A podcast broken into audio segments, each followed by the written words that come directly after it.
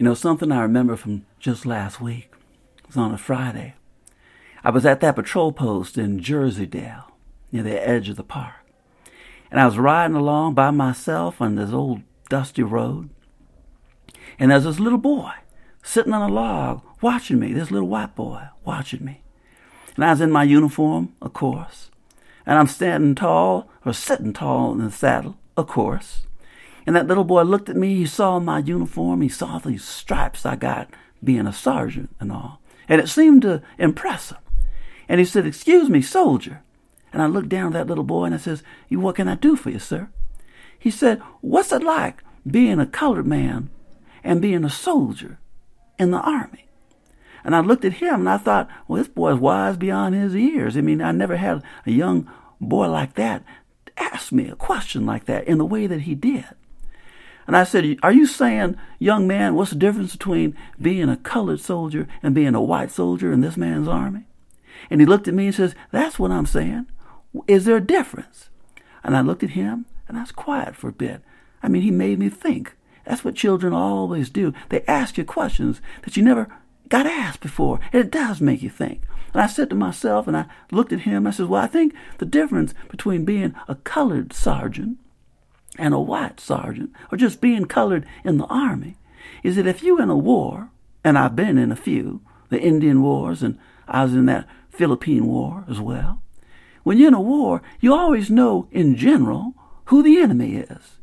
You look at the person who's trying to kill you, and that's pretty good indicator that that's the enemy, the man that wants you dead, that's trying to put you in the sights of his carbine.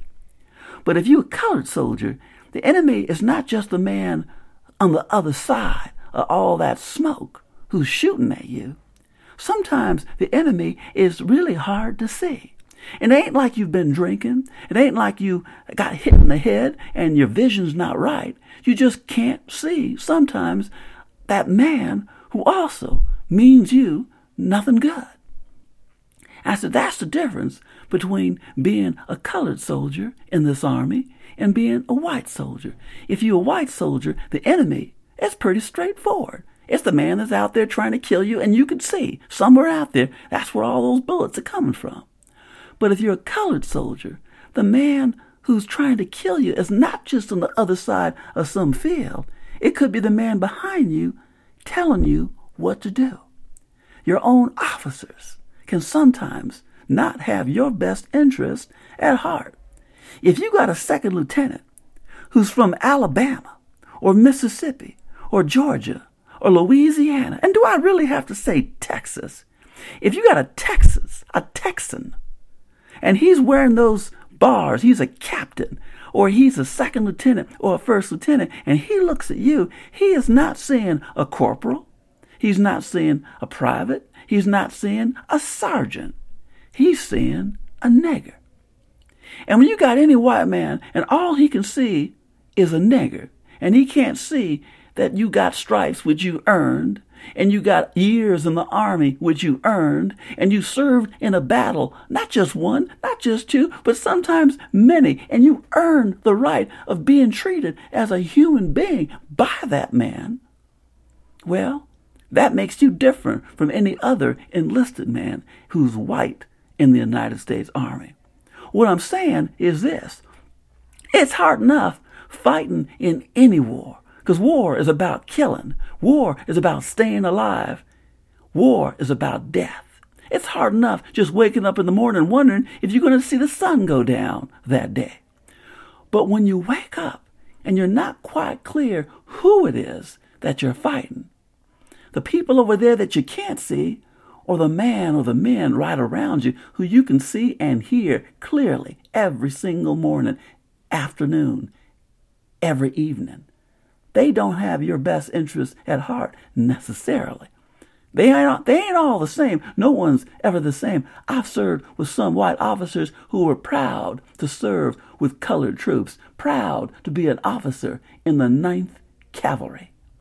But there are others who seem to be always thinking, how did this happen?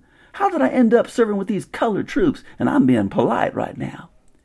And when those men are behind you, with their saber drawn and their pistols out and they're firing, and you can see and hear them out of the corner of your eye, and they're telling you what to do. And every once in a while, one of them might say, Come on, you boys, niggas, you go ahead and fire. You wonder who you really at war with, who you really fighting. You wonder what war is all about and what is the real meaning of you being there on your knees fighting someone you ain't got nothing against. And meanwhile, the man that called you a nigger, who's wearing, who's an officer. I'm not talking about all of them, but there are a few out there like that. And some of them, and most of them don't think you are as good. I'd say that all of them, none of them think you are as good as a white man. Now that, that's a harder war to fight. What kind of strategy do you develop to fight the people you serve? You got to be more than a tactician to figure out your next move. I'm not talking about a game of chess. I'm talking about human lives, and you trying to figure out who you fighting and who you're at peace with. That is what makes a colored soldier different from a white soldier. Well, I told that little boy some of that, and his eyes just got bigger and bigger, and he just looked at me, and I looked at him, and I just said to him, Well, I'm sorry, son. You asked me. You asked me, what's the difference between the life of a colored soldier and a white soldier? So I figured you need to know. You you at the age where you want to learn, you an open book. Well, I hope I filled a little bit of that book up. But that's the difference. Before I joined the military, I was enslaved. My family was enslaved. And when I signed up to be a soldier in the United States Army, for three years, Ain't much difference, not much to change from being a slave in South Carolina and being a soldier in the United States Army. But there's some difference. I get $13 a month. Don't get whipped, at least haven't yet. I've been taught how to use a gun, and I've been taught how to stay alive. And that's all right. That's something, that's education that I that I need. And that's what the army has provided me. But that don't mean that sometimes it's difficult. Sometimes it's just hard. And sometimes you feel like shooting somebody and the person you want to shoot ain't on the other side of that field. He's right nearby yelling at you. And you're just thinking, I just want to stop that yelling right now. But if you do that and you act on it, something much worse is about to happen. And you're going to be in a much darker place. And there are worse positions to be in, believe me, than a sergeant in the United States Army. So, what did I tell that boy at the end? I said, I'm proud to be a soldier in the 9th Regiment of Cavalry. Because no matter how bad my worst day is, it's better than the worst day, the, a good day for any sharecropper in Mississippi or Alabama I've been blessed. Even that second lieutenant from West Point who thinks he was born knowing more than I could ever learn in my life, that's still a good thing to have a conversation with a man like that than with a KKK in South Carolina.